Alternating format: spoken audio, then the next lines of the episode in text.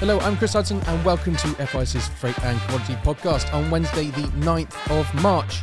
On this week's podcast, we investigate the impact of events in Ukraine on our markets, that being iron ore, carbon, dry freight, oil, and the wet freight commodity markets this week.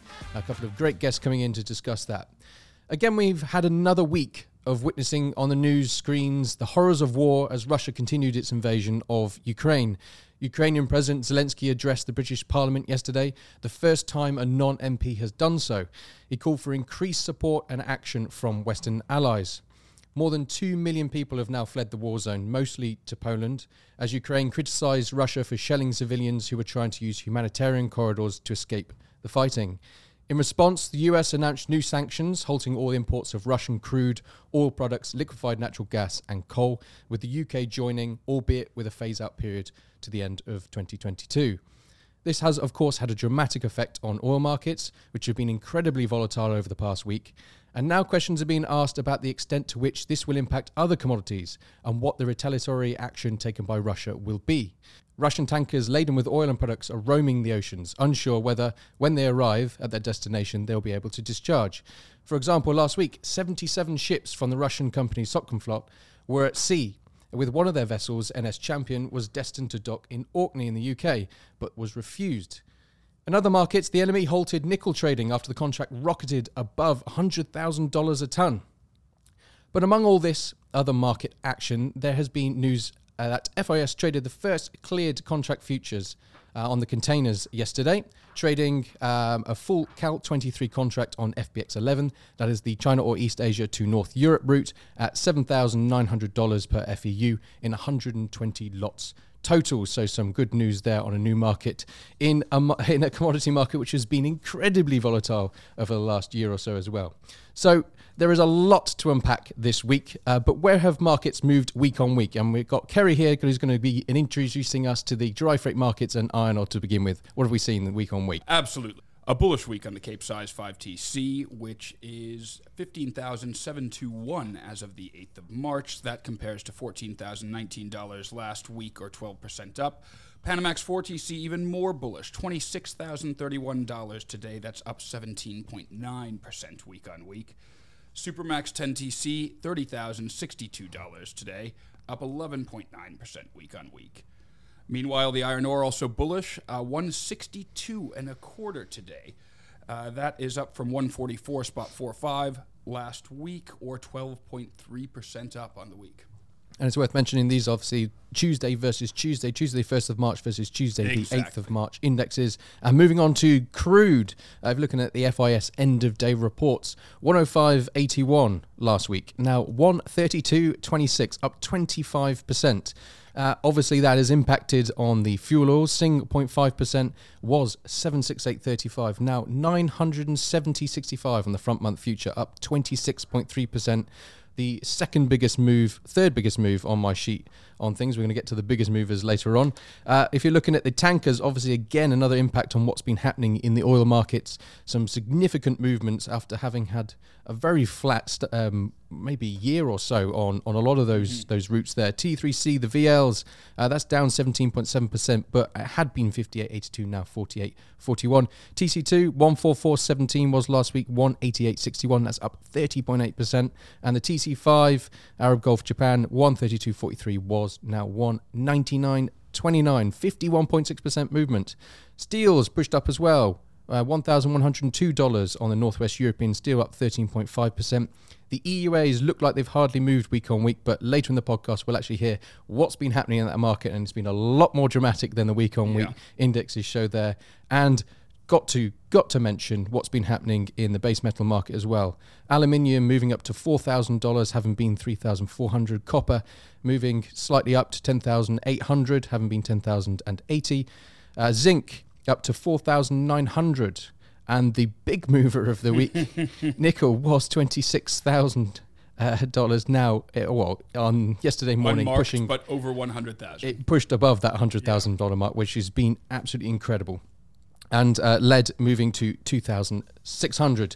But as I said, a lot to unpick this week. But starting with dry freight Kerry, what has been going on behind the scenes? Uh, there's a lot more going on. I think it's fair to say that actually, week on week, uh, the price suggests a certain movement, but um, especially with respect to the futures market, a lot more confusing and counterintuitive things actually going on behind the scenes. Absolutely, absolutely. And let's try to unpack what's actually been happening here. The dry freight market has had a frankly very surprising bounce, uh, particularly on paper, in the past week, which has perhaps exceeded the expectations of many people in light of the geopolitical circumstances. On the physical, Capes firmed up last week following healthy demand from both basins and soaring bunker prices. Shipments out of Brazil were expected to pick up with better weather, and last week Brazil shipped a total of 6.5 million tons of iron ore. That's up 9.7% from the previous week, based on data from IHS Markit Commodities at Sea Service. Market sentiment was affected by the reduced commodity supply from the Black Sea region as shipowners avoided the routes. But the tone did turn positive by the end of the week, uh, especially after major miners were seen active in the market. Strong fixtures continued to flow out from the Pacific market with volatile rates throughout the week. The key C5 iron ore route, West Australia China, took a dive at the beginning of the week down to 8.65 to $9 for mid-March laycans, then recovered to 10.30 by midweek, and despite a few wobbles heading to the weekend, was even rumored to fix above $11 on Monday. In the Atlantic region, robust Brazil shipments to China were seen last week, uh, with iron ore moving uh, on the C3 route from Tubarão to Qingdao at $24 for early April and rumored $27 for late April. Market sources were saying to us that despite the firm rates from Brazil, it is still not attractive for owners to ballast out uh, from the Pacific due to those bunker costs. More on that in a minute. The Panamaxes were a mixed bag for the first half of the week, as many ships in the Black Sea region had to seek employment elsewhere. Market sentiment was dampened by the overall tragic situation in Ukraine. Uh, this was, however, offset by better shipments and higher bids for key routes surfacing elsewhere, which saw rates driven up later on in the week. Traders were on the hunt for coal shipments in particular last week, especially for Europe, that has had to seek replacement suppliers besides Russia. According to IHS Markit Commodities at Sea Service, uh, the coal shipments to Northwest Europe jumped 40% week on week to 2.2 million tons. Shipments from Australia and Indonesia further supported the rate, uh, while fixtures for North Pacific round voyage were fixed at uh, fr- at the low level of twenty thousand dollars earlier in the week, then back up to twenty four seven fifty for laycan dates in early March later on in the week. But on paper, Let's look at that. The Capes have had an exceptionally bullish week given the circumstances, with the front month moving up nearly 16% week on week to trade 29,750 value this morning on FIS Live, and Q2 even higher, well above 32,000 now. Panamax, interestingly enough, has had a, an even more bullish week, trading up 23% on the front month to 33,000 for April today, and similar levels on that Q2. If, quite frankly, the dry paper market was reacting logically and in line with the fundamentals, then the massive increase in bunker prices, which, as mentioned, had seen uh, bunker providers in some ports quoting over $1,000 per metric ton for physical VLSFO, uh, including that delivery premium, uh, whilst raising the voyage rates, which include the bunker cost, should really be forcing down those time charter rates, which more clearly represent the value of the vessel itself without the bunker cost. And I think it's fair to say that those fuel oil costs, if you're looking at what's happening in the US with the ban, with the UK, uh, it seems unlikely the EU is going to follow. But with points coming out, and I guess we'll we'll touch on this a little bit more yeah. on, on the oil later. That's a significant consideration that the dry freight market is going to have to take into uh, consideration for a while now. Absolutely, and you're already seeing it squeeze owners. Hence, we're not seeing enough Capes ballast from the Pacific, even with rapidly rising rates you know, out of Brazil um, because it's simply not attractive. Those voyage rates may be going up, but the time charter rates are not.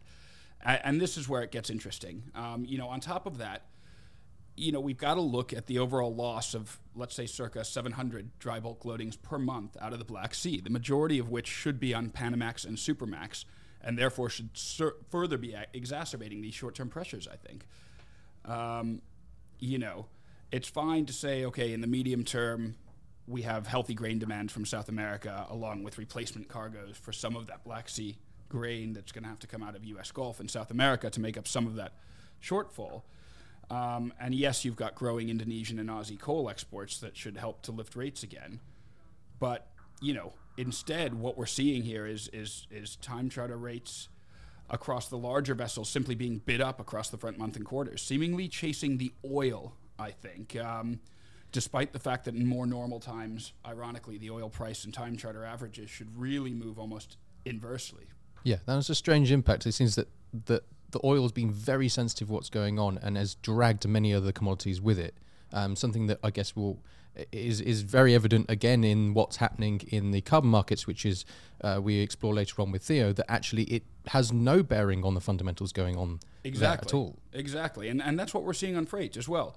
You know, I don't want to call it a panic because people may have their views, and those views may be, you know, fairly convicted. But you know, I I have to say that. Uh, that it's unusual and it doesn't really bear on the fundamentals at all at this point. Um, you know, given the extreme turbulence in global markets, it's very difficult to make any calls right now uh, on what's going to happen on freight, uh, and I'm certainly not willing to.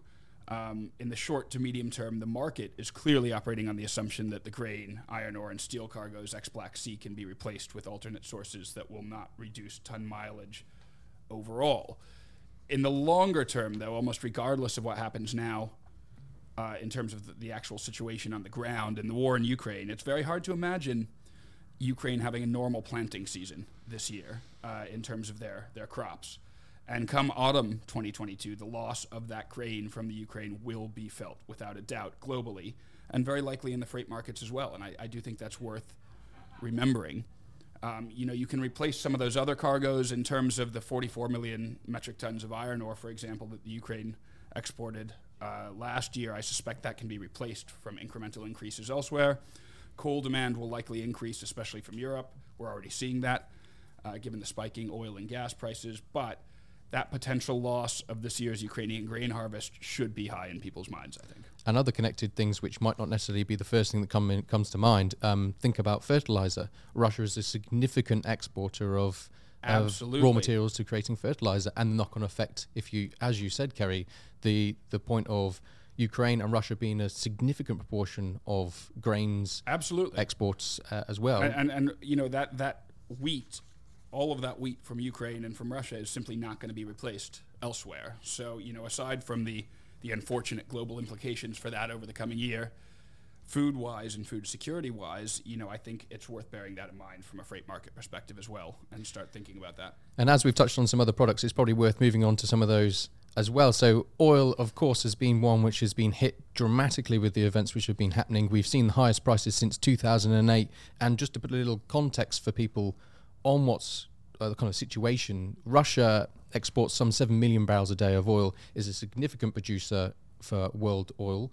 And with that huge volatility, all the questions now of who's going to be able to import, export, whether there's an official ban or not, because it seems to be a lot of unofficial statements from companies uh, and countries as well to go, well, actually, we, we don't want to be part of. That's been a very interesting trend, hasn't it, Chris? Like, and before, it, it, it completely um, came in before or anything official as well, which yeah. is definitely a I, that's probably not what a lot of people thought was going to happen. And then Shell came under a lot of criticism for their taking of Russian crude oil, which clearly they took because it was at a huge discounted price of like 20 something dollars a, a barrel, which they took it at. So they came under huge criticism for doing that as well uh, on things. And the the point is that if Russia's 7 million barrels a day cannot be replaced, uh, and uh, pressure's being put on other oil um, producers, OPEC, yeah. seem unable or reluctant to to kind of bring that forward. They say they don't have the ability to do that, and that may be true of a lot of investment, which is happening when we had that low price a couple Definitely. of years ago. True, although desire probably plays a, a yeah. I mean, if you're an oil producer, hundred and something a barrel is um, desirable, as you say. But um, and then the U.S. now courting countries like Venezuela to kind of bring up those supplies uh, for things. The news came out yesterday that o- Russian oil makes up about 8% of UK's imports. So th- this is not major, but for a lot of these countries, it's a significant portion which they're going to have to deal with. Uh, on things, uh, and whether this goes any further, what what's what's the retaliatory action? Exactly. You know, we, we've Nord already Stream heard 1. threats to, uh, to, to, to to clamp down on Nord Stream One, so we have to wait and see. I think it's probably highly unlikely that um, the EU, especially Germany, is going to be making anything about officially banning things, but it seems that their announcement recently is their draft plan to divest away from oil dependence, especially in terms of uh, of Russia, and that's going to be completely removed by 2030 in the draft plan, as well as UK. So another thing to to look forward to of a much longer term perspective of yeah. of changes in the patterns of where oil comes from, where it goes, and how much we're using. And then moving on, obviously, this has had a great impact for the, the wet freight markets, the oil tankers. Oh, yeah. Two, with the immediate effect of the conflict, was a 66% move up on the front months on the TD3C. It's obviously the, the very large crude carriers there. Yeah. Moving, with 22nd of March was 34.5 world scale, moving to 57.5. um, it did correct down again, but um, that uncertainty of crude supply um, has meant that they're in demand on on those those those vessels there as well. Absolutely, absolutely. I mean, you're you're going to see that continue. I suspect. I mean, Arab Gulf to Far East is. Uh, is, is that key route there, um, and, and and the Asian countries are certainly looking at this with a wary eye as well. And then moving to the product side, product side on the, the clean routes, um, particularly TC2, TC5, TC14. So TC2, TC14 being uh, transatlantic, and TC5 being Arab Gulf to Japan, uh, increasing on front months, uh, and improvement seen throughout the curve there are also because of the ban on Russian oil leaving.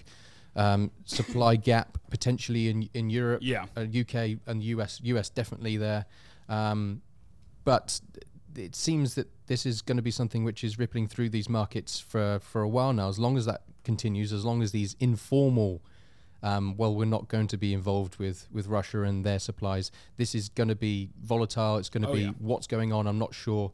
And as we introduced at the start, you got a load of vessels going around, completely unsure whether they're going to be able to discharge or not. Well, exactly, exactly. And and and does that take more supply offline if they're unable to discharge for a while? You know, this these are the things that people are analyzing right now. and and and with those inefficiencies coming forward, in, in essence, you're going to be in potentially increasing sea ton miles as well. And what that does to sea, to freight levels, it seems rather logical for those to just continue to up and board or simply be well supported. Ex- Exactly. Short term, it does look like well supported. I mean, look, any routes involving Russian ports, Black Sea or Baltic, have gone ballistic. Owners are worried that in case of sanctions, no one wants to load and be stuck with a cargo of Russian oil or refined products for that matter. Um, certain countries have now banned Russian vessels entering ports, as you mentioned. So, should that contribute to a tightness in the supply of tonnage? Um, let's see. Let's see. Um, but yeah, I, I do agree. And whilst the USA does not rely on Russia for crude, they import a lot of refined products from Russia. So that will need to be provided from elsewhere. No definition as of yet where elsewhere means. Yeah, well, maybe it's his uh, best friend in Venezuela being able to do it, Um, but But the real story this week as well, um, base metals. yes, Uh, yes, the London Metal Exchange descended into chaos this week as the situation between Russia and Ukraine compounded the already low stock environment and high pricing volatility. Some metals, one in particular, soared to all time highs as banks and other key market players slashed their exposure to Russian metal suppliers, hampering liquidity across the complex. This lack of liquidity has led to a relatively unprecedented short squeeze in nickel. Uh, that is, for those who, who may not know, a key component in EV batteries and as well as in stainless steel, um, and a major factor in the general transition to cleaner energy. Um, the only comparable situation that I'm aware of dates back to 1985, where LME traded tin ended up being suspended for four years after a short squeeze of its own.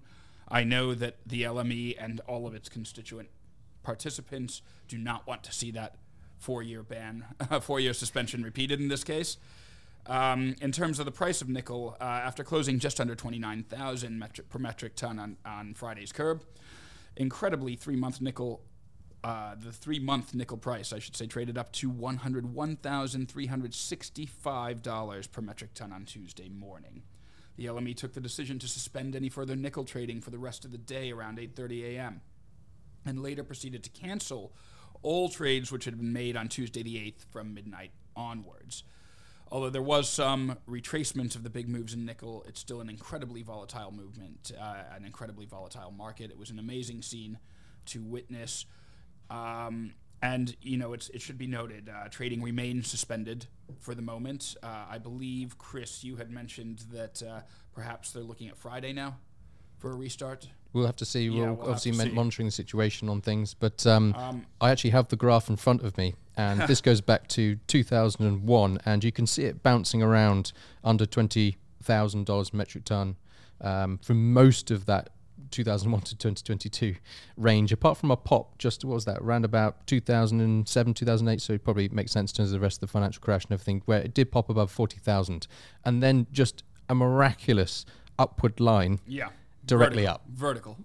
and uh, um, rarely, if ever, seen anything like it, um, for sure. Um, you know, although the fundamentals do lend themselves to a bull market, such a move can't be explained by fundamental factors alone. Uh, Bloomberg reports suggested that the LME allowed China Construction Bank more time to reach hundreds of millions of dollars that they had in margin calls on Monday alone, uh, which tells us that one of its clients was likely the big short, if you will, of the uh, of the metal in this squeeze. Um, but you know, time will tell. Uh, time will tell what the positioning looks like and uh, and when the LME is able to restart trading. Yeah, like markets we were about to go on to, it seems that that, that big short position has said goodbye, and then everyone's going, well, where do we go next? Yeah, exactly. To to the moon um, in terms of nickel market is definitely true. Next, let's hear from Hao Pei, our analyst from our Shanghai office, on some more detail about the impact uh, that has been felt in the iron ore markets for the last week. Iron ore was not the superstar product if compared with nickel crude oil and coking coal, but we've experienced uh, 20% of the growth if we're looking at April or March contract from February 28th to the early this week, which mostly linked with this concerning of supply and caused by the geopolitical tension. And China and Japan actually looking for alternative non-Australian Brazil, Brazil sources, for example, US and Canada. However, no certain answers were heard, not even the laycans. The structural shortages are the Ukra- uh, Ukraine pelletizing ores and the high grades, which are generally used in US and European countries. However, there are a lot of uh, market sounds saying that the difference of SGX and DC spread are widened to $45 in March 7th, uh, even slightly correct to around $40 on Tuesday and Wednesday. However, this level is a historical high level, even when iron ore price was above $200.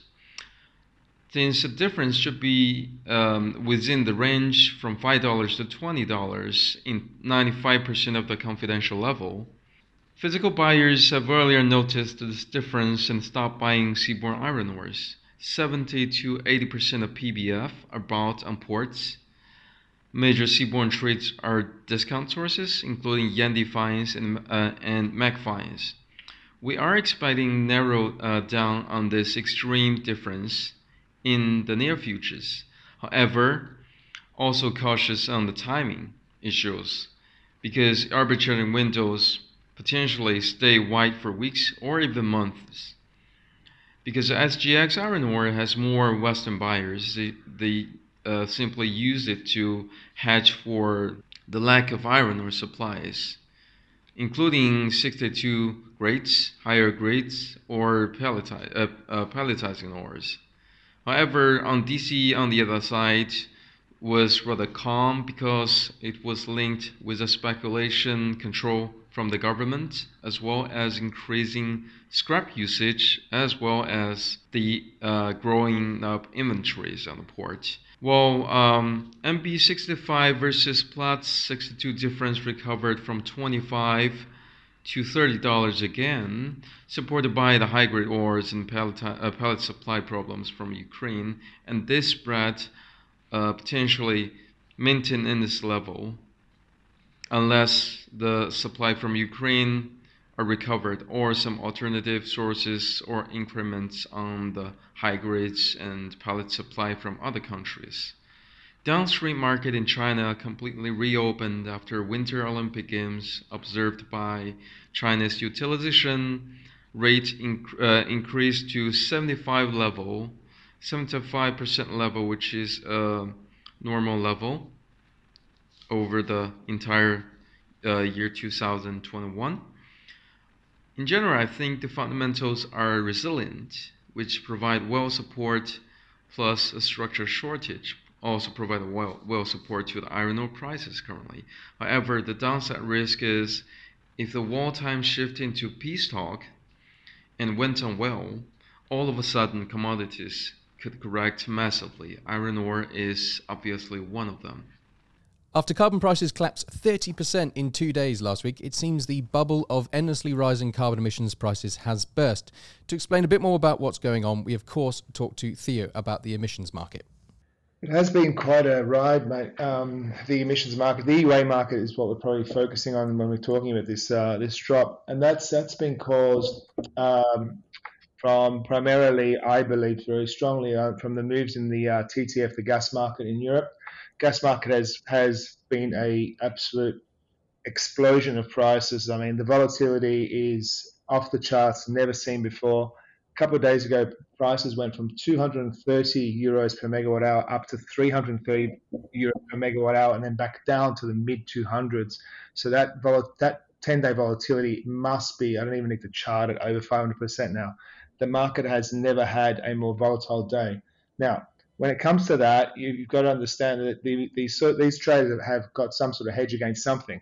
So it's risk on, risk off. Now, um, when it comes to that, I, I, imagine that's what's happened is that a lot of these gas traders have been margin called, and they've got to exit something else. And what they've probably got to uh, hedge against is the EUA market, and that's where the, the selling has come in. I think strongly believe that you can take fundamentals and put them to the side right now and don't even bother looking at them apart, of course, the obvious stuff, because the, the volatility of movements and the exaggerated volatility of movements has got, has got, to do with margin calls and positioning.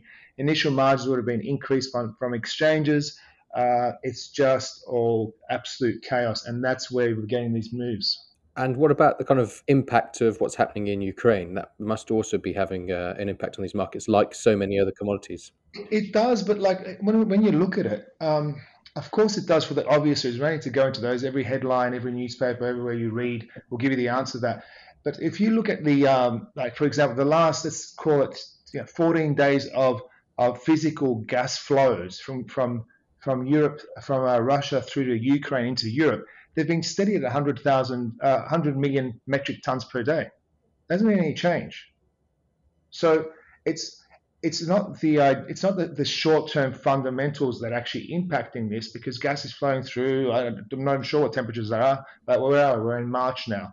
It's got to do with the the along the uh, what people's sentiments are going forwards. How long can this continue? When when will it end? What's the impact going to be? What are these sanctions going to do?